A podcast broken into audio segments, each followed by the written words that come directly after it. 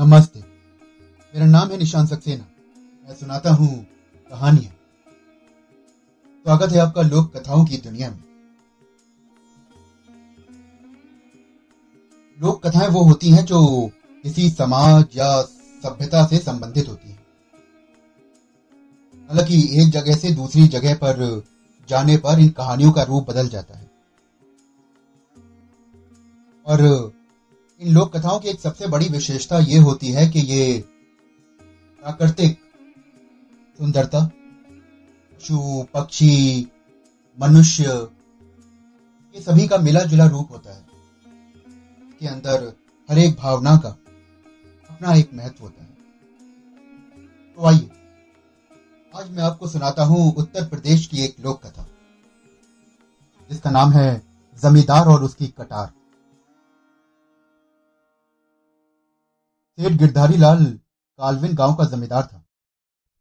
उसके पास ढेर सारे खेत थे, जिन पर काम करने के लिए उसने बहुत से मजदूरों को रख रखा था। लेकिन वो बड़ा कंजूस था। हालाँकि धन खर्च करते समय उसे कंजूसी करने में बड़ा मज़ा आता था। वो मजदूरों को पूरी मजदूरी नहीं देता था और किसी ना किसी बहाने से उन्हें दूसरे दिन पर टाल देता मजदूर बेचारे गरीब अगर यहाँ पर लड़ेंगे तो शायद ये पैसा भी चला जाएगा। और हो सकता है कहीं और काम भी ना मिले। इसलिए वो चुपचाप उस जमींदार की बातें सुनकर शांत हो जाते थे। चालाक सेठ किसी शुभ दिन या त्योहार के दिन का इंतज़ार करता।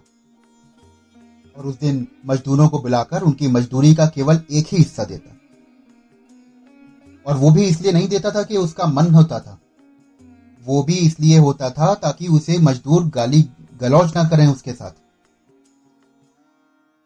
बेचारे मजदूर थोड़ा सा मिलता था और उसमें वो बहुत ज़्यादा खुश होकर चले जाते थे। वो सोचते थे कि चलो उन्हें कम से कम पेट भर खाना तो मिलेगा। और एक ना एक दिन तो उसका सारा बकाया सेठ चुका ही देगा। आखिर वो इतना गरीब तो नहीं हो जाएगा कि उनकी मजदूरी ही ना दे सके। अरे, उसके पास तो बहुत धन है। एक दिन गिरधारी लाल शहर के बाज़ार में मवेशी खरीदने गए, क्योंकि उसकी गाय अब उतना दूध नहीं देती थी जो उसके लिए काफ़ी हो। बाज़ार में दो गायों को उसने पसंद किया और मोल भाव करके दाम तय कर लिया। भी अचानक उसे याद आया कि पैसों की मखमली थैली तो घर पे छूट गई। अब बेचारा बड़ी दुविधा में पड़ गया। ना तो वो सौदे को हाथ से जाने देता चाहता था, और वो ये भी जानता था कि मवेशी सौदागर उसका इंतज़ार नहीं करेगा। वो तो किसी ना किसी को गाय बेच ही देगा। उसने सोचा, कुछ तो करना पड़ेगा। अगर आप भी पैसे का जुगाड़ ना किया तो ये बहुत बड़ा सौदा मेरे हाथ से चला जाएगा। गिरधारी लाल किसी महाजन की तलाश करने लगा। उसकी किस्मत अच्छी थी। उसे बाज़ार के पास ही एक महाजन मिल गया। लेकिन महाजन तो कुछ उल्टी बात करने लगा।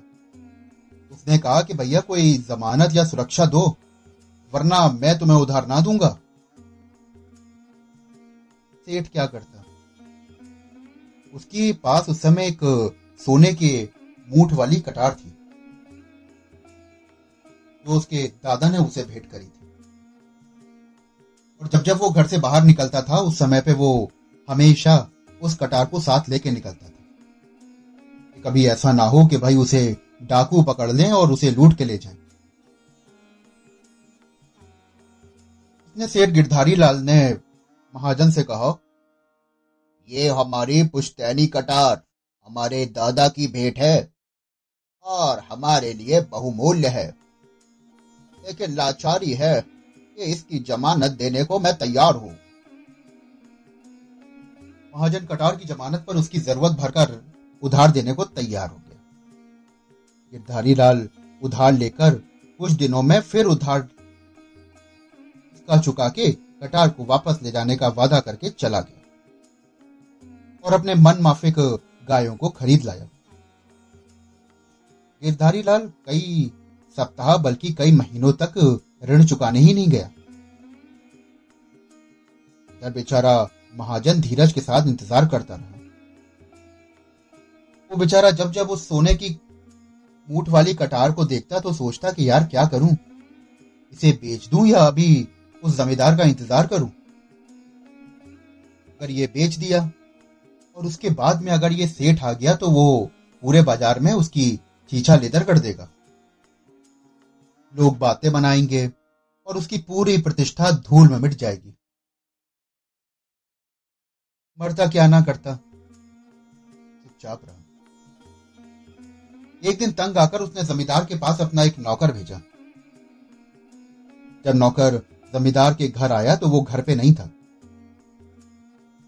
कुछ दिनों बाद उसने फिर से उस नौकर को भेजा। अब ये तरीका बहुत दिन तक चलता रहा। बेचारा नौकर जाता और उसे जमींदार जी मिलते ही नहीं।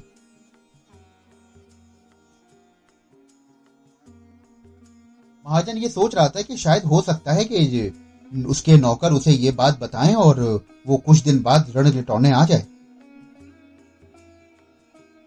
ओह बेचारा धैर्य पूर्वक फिर इंतज़ार करने लगा।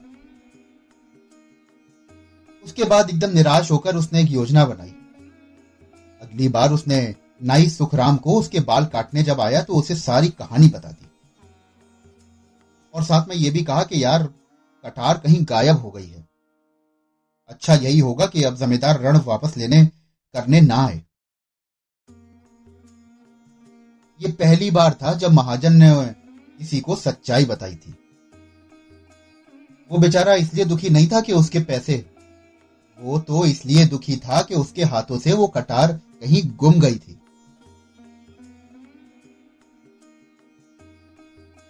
ये बात सुनकर तो नाई ने भी उसे बड़ी जलीकटी सुनाई। महाजन जानता था कि नाई तो खबर फैलाने में माहिर होते हैं। अब ये बता दिया गया है तो जमींदार ने रण तक नहीं चुकाया है और वो खो गई है, तब तो वो ज़रूर भागा भागा आएगा। धारी लाल को तो अब तक इस बात पर शर्म महसूस नहीं हुई कि उसने महाजन का ऋण नहीं चुकाया। क्योंकि उस रहस्य को तो उसके अलावा कोई जानता नहीं था। लेकिन उसने अनुमान लगाया कि बहुत से ग्रामीणों को उसके रण के बारे में पता लग गया होगा। वो बेचारा भागा भागा गया और अपनी प्रतिष्ठा बचाने के लिए पैसे वापस करने लगा। और उसने कहा कि भाई, मेरी कटार वापस लौटा दो। से ये तो मालूम ही था कि अब उसका पैसा भी उसे वापस मिलेगा और वो कटार के भी पैसे महाजन से उल्टा वसूलेगा। महाजन के घर पर जमींदार को यह बताया गया कि उसकी कटार चोरी हो गई है तो उसने बड़ा हो हल्ला मचाया चिल्लाने लगा। लेकिन जमींदार भीड़ इकट्ठा करने लगा। जब ये सारी चीज़ें हो गई तो महाजन बड़ी ज़ोर से हंसा। उसने कहा कि, आप परेशान क्यों होते हो? अरे हम घर के अंदर कटार की खोजबीन करते हैं। उम्मीद है कि वो जल्दी ही बाहर आ जाएगी। और इससे आपको ऋण का पैसा भी नहीं वापस करना पड़ेगा। हिसाब किताब वापस हो जाएगा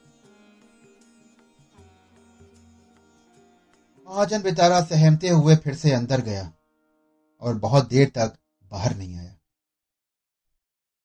गिरधारी लाल बार बार अपनी मखमली थैली को देख रहा था। इससे कि भीड़ को विश्वास हो जाए कि भैया, वो तो अपना उधार ईमानदारी से वापस लौटाना चाहता है। तभी अचानक महाजन की अंदर से आवाज़ आई। अरे सेठ, आपकी कटार मिल गई है। देखिए, ये रही। मैंने इसे सुरक्षित रूप से रख दिया था, लेकिन कहाँ रखी थी ये भूल गया था। अब क्या बताएँ सेठ जी? आपने इतने दिनों तक पैसा ही नहीं लौटाया? अरे, कहीं रख के हम भूल गए थे। गिरधारी लाल को तो लाचार होकर सूद सहित उधार लौटाना पड़ा। लोगों ने देखा कि अब उसका सर नीचे हो गया।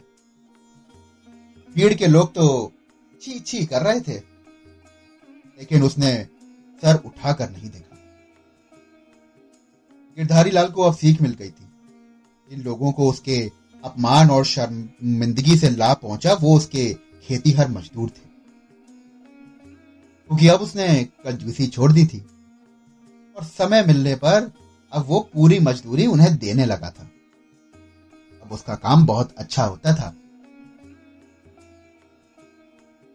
दोस्तों, अभी आप सुन रहे थे मेरे साथ उत्तर प्रदेश की लोक कथा जमींदार और उसकी कटार। अगर आपको लोक कथाएँ और भी सुननी है तो मेरे साथ जुड़े रहिए।